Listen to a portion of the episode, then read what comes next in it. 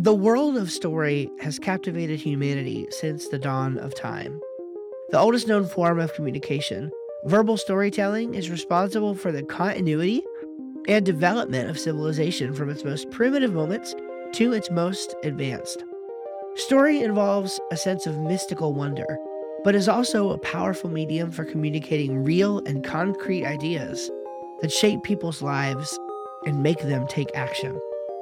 Steve Schramm, marketer, nonfiction writer, and story nerd, and Alex Jageer, fiction writer, wannabe game designer, and story nerd, join forces as worlds collide to discuss how story is the most powerful concept ever known and how it interacts with each and every aspect of our lives, from the most magical to the most mundane.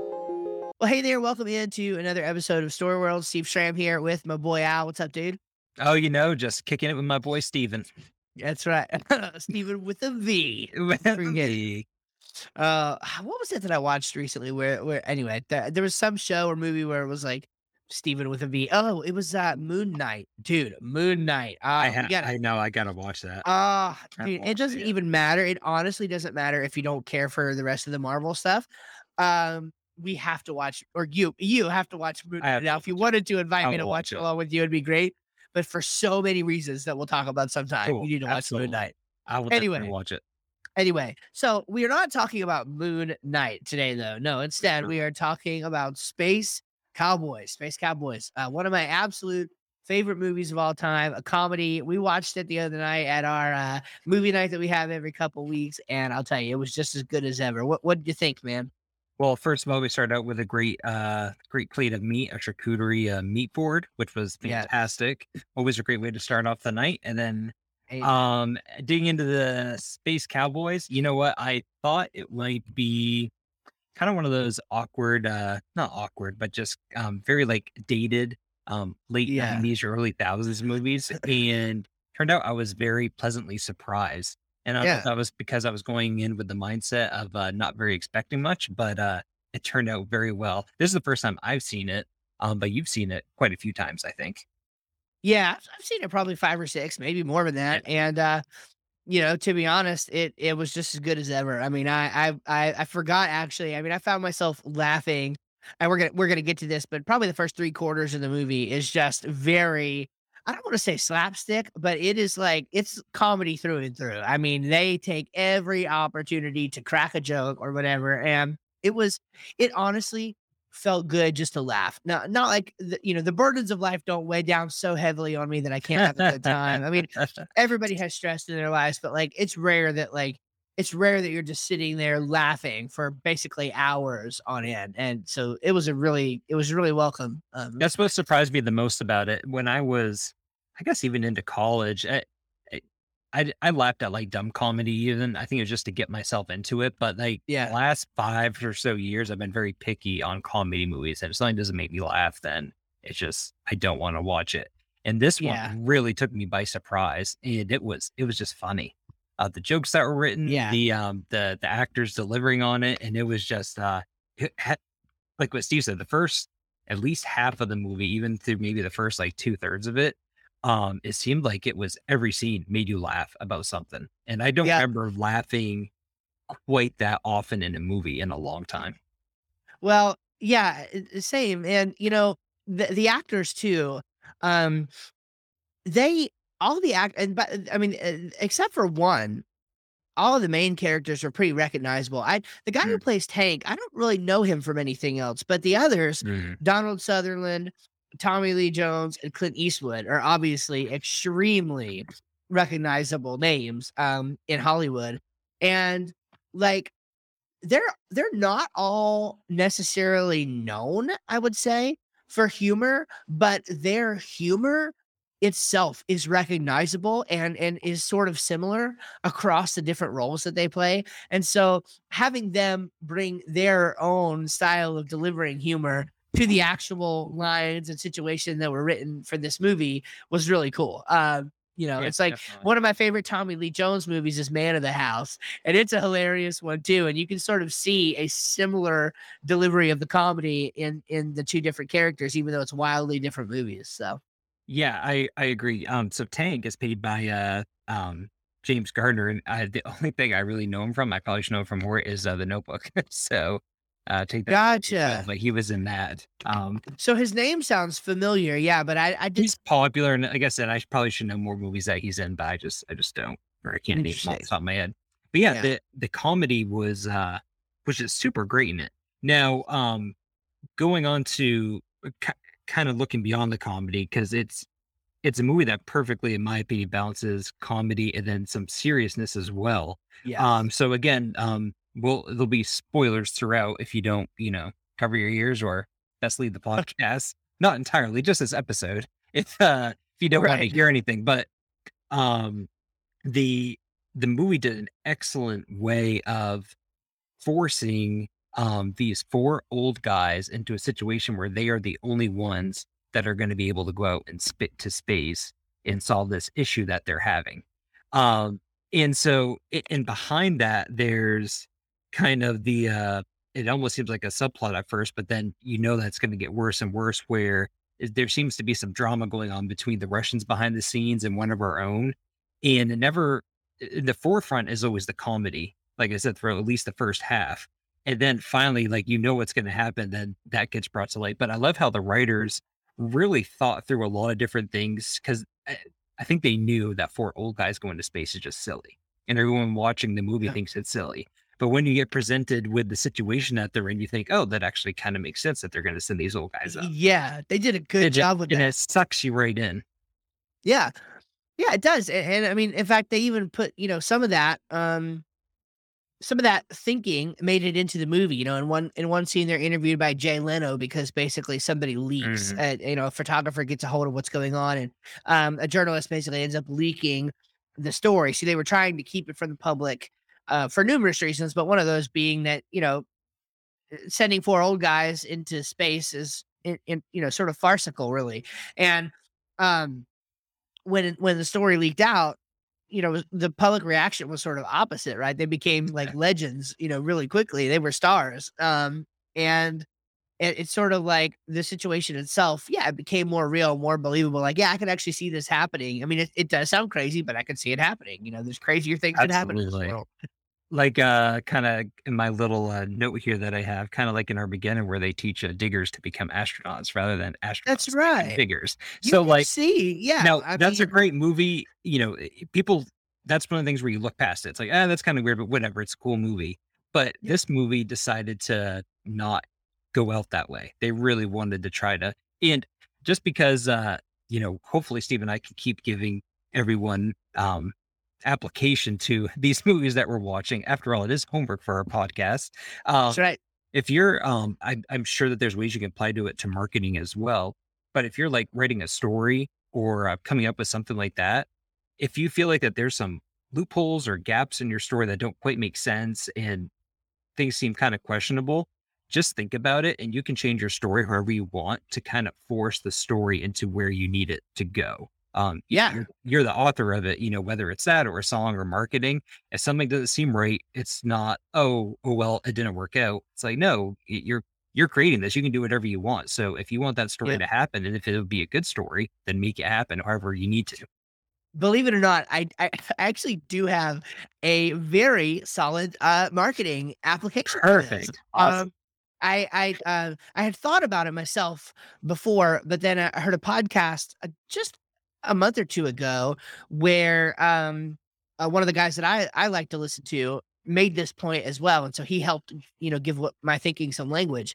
and basically what you could do because of course storytelling is a huge part of of marketing. Um, stories by themselves don't necessarily have a natural direction where they're leading. Some of them do, but not always. And so the point is, you can, just exactly as you were saying, you can craft a story a certain way in order to make a Mhm. particular point. In fact, um, and this is a, a tangent that we won't go down, but I'll just say that there's uh, some evidence that the biblical writers even even did this. And the, the easiest example of this is you have four gospels Matthew, Mark, Luke, and John. Many of them tell the same story, but with minor variations that are specific to not only the way they tell stories, but also the points that they want to make. Well, in marketing, um, what what you can and should do as you're telling stories to increase your marketing efforts and increase your uh, sales numbers and things like that is you can actually um, manipulate not the facts of the story you want to keep that right but but manipulate the uh, the lessons and the direction of the story for the audience that you're teaching. So for example in my in my world there are two main audiences that i serve. One is the people who need to buy a website from me and then the other audience is other website designers who want to learn the unique way that I sell websites, which is through subscription services, subscription website design. And so I'll use a lot of the same stories. I've got this one story that I tell. I I, I call it the pastor porn story. Um, it's it's easy to remember that way. Um, and the the the truth of the story in general is that early on when we were designing websites, there was a pastor's website that we built and it got hacked and it started redirecting to a porn site. Okay. Not That's good. the story. Okay. Yeah. Right. Exactly. That's the story. Now, for my for clients who are uh, signing on for website services, I tell this story as a way of getting buy-in with them on the idea that look, I don't want to just build your website and then let it sit there for you to not do anything with it. I want to maintain it over the long term. And so I go back and tell that story as a way of sort of raising the stakes for Mhm. them if they don't end up buying from me. Um That's good. but when I'm t- when I'm talking to web designers and I want to sell them into a course or into a mentorship program or something for the purpose of helping them realize how the subscription model can benefit them, I tell the same story, but I mold it around to that angle that this this uh scenario is one of the reasons that I came to to realize that subscription web design was the way to go because then I could get clients to work with me on a regular basis. So it's the same exact story, but you're molding it for a unique purpose. And so anyway, that was that's the marketing application. in all those cases in all of these cases the movie um with the marketing and kind of you know forcing your uh, customer to kind of see a certain viewpoint to get them to go to that action to that call of action or with writing um you can you can force people to see things a certain way now i think and Steve would agree the most important thing is it has to seem natural um it, you can people know if something's being forced that doesn't seem right i think we've all been there whether it's in a movie or a book or a marketing ad or anything like that uh, Yeah. uh, pause. Hold that thought. it, The yeah. worst, the worst place that this happens is when pastors borrow illustrations from like pastorillustrations.com. And it's like Yes. the illustration that you've heard a thousand times. Sorry. Anyway, that one really bugs me. So I'm glad you got that out, Steve. That was uh, that was good for you. I feel I really needed to admit that. I'm so sorry I interrupted you. Anyway, you can No. absolutely no. But I think I, I think I pretty much said it all. But yeah, just uh, you know, test it out and see if it's uh if it's natural and if it works. But uh, Yeah. good stuff. Um, Yeah, 100%. my final point on what I liked is um, I really liked the ending. Uh, it was it was just different and out there, and I think it was it perfectly fit the movie. Um, so again, spoilers here, but um, I forget the character's name that ended up uh on the moon at the end. Oh, um, well, it was, um, was it Tank? right. No, it wasn't Tank. It was, um, what's his name? Hawk.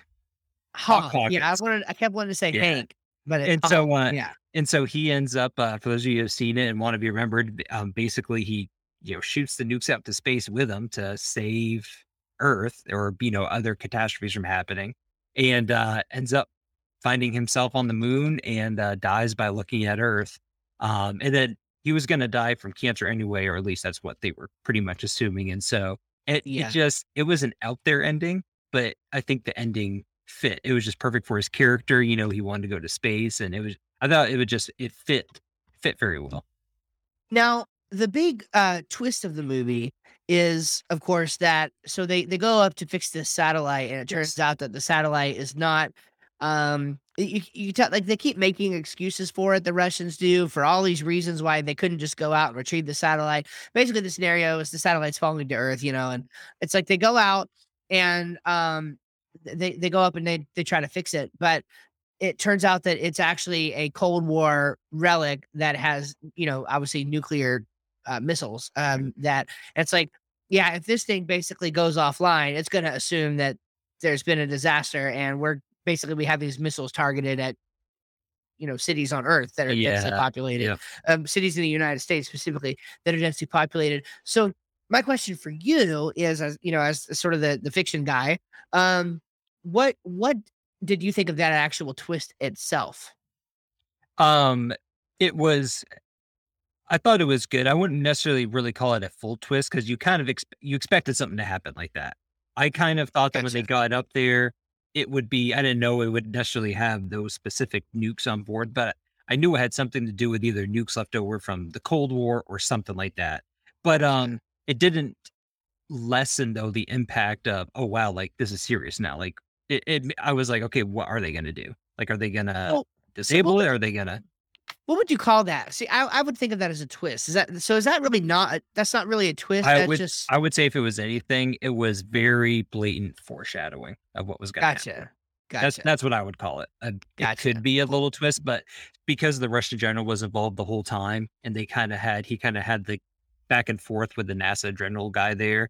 You, it was kind of foreshadowing what was to come. You didn't know exactly what was going to happen, but something was going to happen. So so a twist would assume that it would be more un, unexpected. Is that fair to say?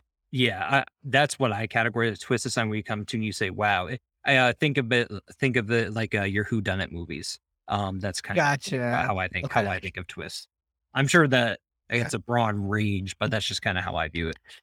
Yeah, that makes sense. Yeah, totally. Um, yeah, Cool. great movie. So what about what The- about what you what you didn't like? so though? the things that I didn't like ha- really have nothing to do with like the actual plot points. It's just specific parts in there that I think I paused it a couple times and turned to you. Was like, "What's going on here?" Um, so the first Yeah. one I have is how in the world did that aircraft did not burn up when it was coming back in the atmosphere?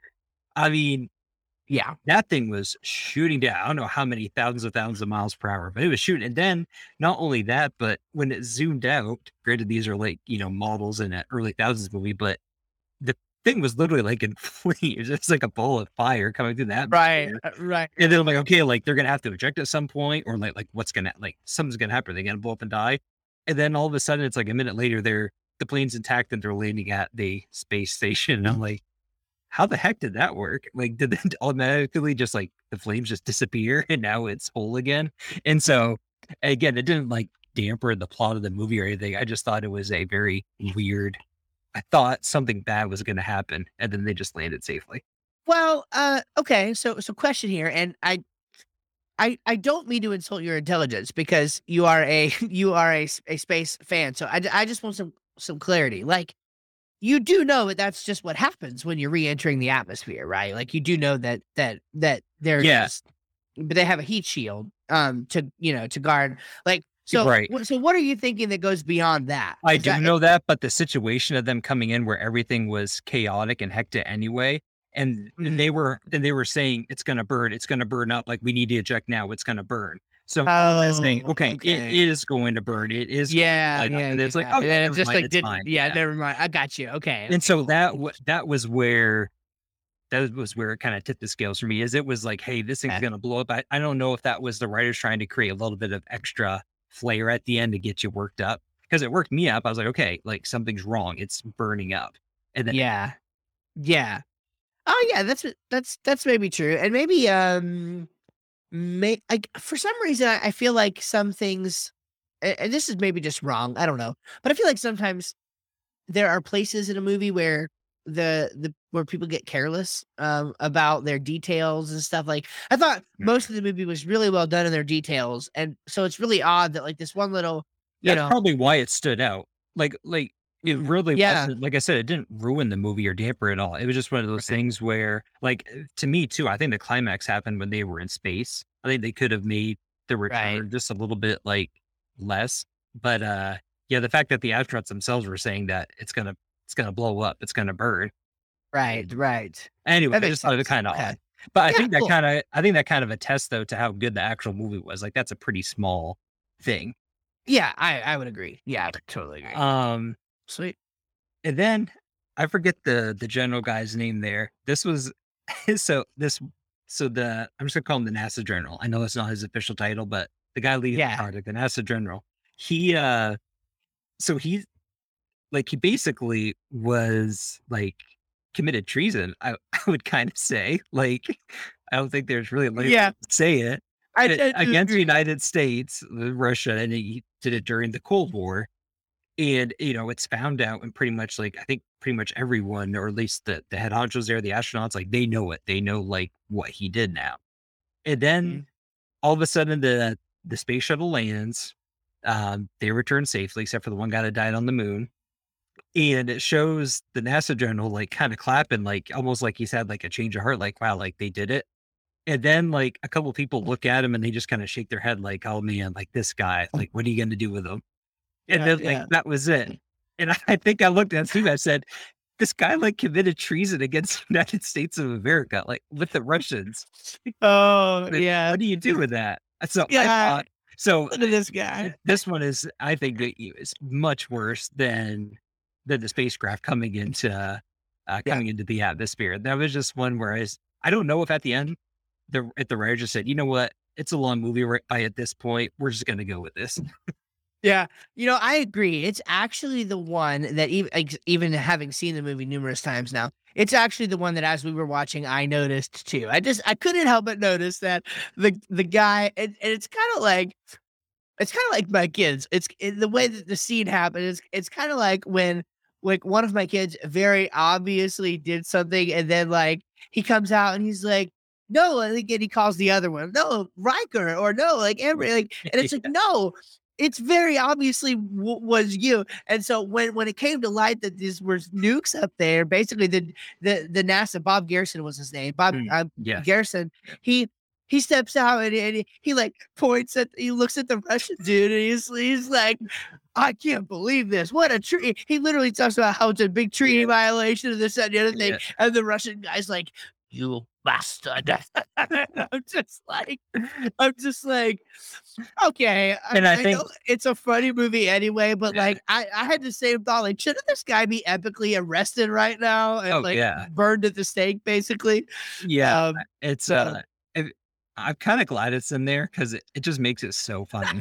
like it just stood out so bad.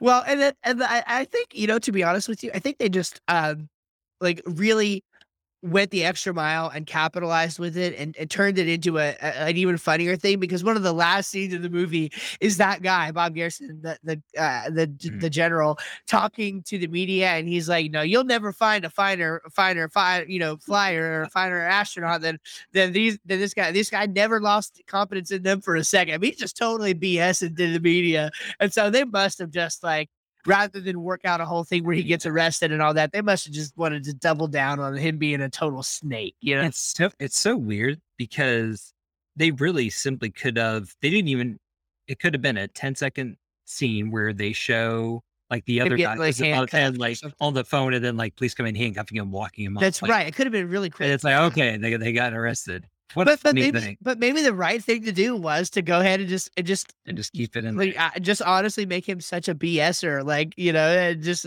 kind of, I don't know, maybe, it, maybe it it gave was us a part of it. laugh. It was good. It, it did give me a laugh, that's for sure. Another thing I'm I'm curious about your opinion on this. I found that the kind of romantic interest between Hawk and that woman seemed to come on like kind of quickly and just seemed a little just odd. Yeah, I, I think I don't know if force is the word. It's just I don't know. It just seemed a little out of place. I don't think they needed it. In other words, I think the movie would have done absolutely fine without it. I think it was there for one purpose only. And once I say this, I think he'll be like, "Oh yeah." Um, I think they needed you to sympathize with the humanity of Hawk a little bit in order to get you to care about the fact that he was dying, that he was that he had to stay behind on the moon and and end up dying um I, because before like prior to his love interest you never got to see the soft side of hawk. It was always like literally fighting until they were 70 years old you know still literally getting in bar fights with one another um and and, and once hawk found out he had cancer um you know even even even through that it was always very um tense between hawk and everybody else so Mm. I think they used that even even with the cancer announcement and everything. Hawk just kind of brushed it off like he normally did. The only time when he was vulnerable and appeared like really human was in those scenes with her where he softened up and opened up to her and explained that love interest or whatever. And so you're like really wanting to, you know, be on his side um by that point and then you see Mhm. that happen. And it's like even if the cancer had taken its course, like you you wouldn't have had to feel that in the movie because obviously the movie wasn't going to go for another six to eight months, like unless they put some kind of crazy funeral scene at the end, which would have been really out of place. Mm. So I think the love interest was a device to get you to care more about him. Anyway, that's just my Yeah. theory. Um, it it it it it worked for me if that was the plan. So Yeah, no, that I see that. I see it. Um, the final point that I have is uh just the name is kind of interesting. That's not a complaint or a uh it's just uh space cowboys. I, I just the name just had be picturing something totally different in mind, more of like a very like out there sci-fi kind Mm. of silly fictional thing. Um oh it yeah yeah yeah yeah like than that. like Almost like live on- or on. Mars. Yeah, I thought it was Right. yeah. I was just gonna be something weird. So I was pleasantly Yeah, I, I, I, I agree. Um, I thought about that too. Actually, I thought about the name. It's just not. It's maybe not the best name, but it allowed them to use the NSYNC song called Space Cowboy, and that was good That's enough for me. So, That's true. um, good, en- good enough reason as far as I'm concerned. I, uh, I love that song. Um, but the I, something that we've, we've kind of touched on, but haven't really like directly mentioned is just that, um, you know, about 75% of the movie is straight up comedy. And then a quarter of the Yes. movie is just, it's pretty tense. But overall, it's another one of these that just like, it's just a really good movie. Like it's Mhm. actually, it's actually not It's a good bad. movie. You It's know, not, it's not yeah. one of those movies that's gonna get. Uh, if, I don't think it probably did, but get tons of awards or like recognition. Nope. But it's a movie where you watch and you think, oh, that's a good movie. Like I'm glad I watched it. For anyone who's just interested in just kind of seeing good humor work and mixing it in with some some action, some seriousness, and some foreshadowing, and bring it all up to one conclusion, it's a it's a good movie to watch for all that stuff. Yeah, and and you know, so I'm looking at it here. I can't help but check out the good old uh, tomato meter. You know, believe it or not, the critics rated this higher than the audience. The critics rated it a 50 or a uh, 79%, and the audience rated it a 70 or a uh, rather a 53. And uh, I don't know. Really low. I know. Personally, I thought I actually thought it was um Hmm. not bad. Um And I would think so it'd be one of those movies where like fans would like it more than critics. But this was also like 20 years ago, so who knows what stuff was like back then. That Yeah, was no, probably it- still in it's diapers, Steve.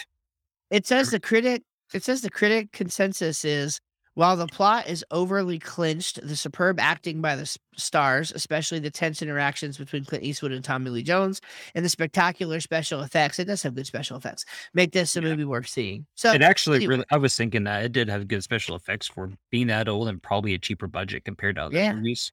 yo, 22 years ago. 20 this that movie is from 2000, 22 years old. It's hard to believe. Wow, But that's crazy.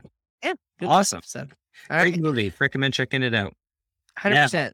It is uh time for might be some of yours favorite time or least favorite time, but it is our time for It's one of story of the week. favorites. Yeah, I love stories of is kind of where week. we just kind of go off on who knows where. So That's I'll. I'll go ahead and start off. So today, um, probably not when the podcast gets released, but um, today for me, the uh, um trailer for um Oppenheimer uh dropped, Yep. and um for those of you um unfamiliar, he basically is credited as being the kind of the father or creator of the atomic bomb. Um, and so it's directed by Christopher Nolan.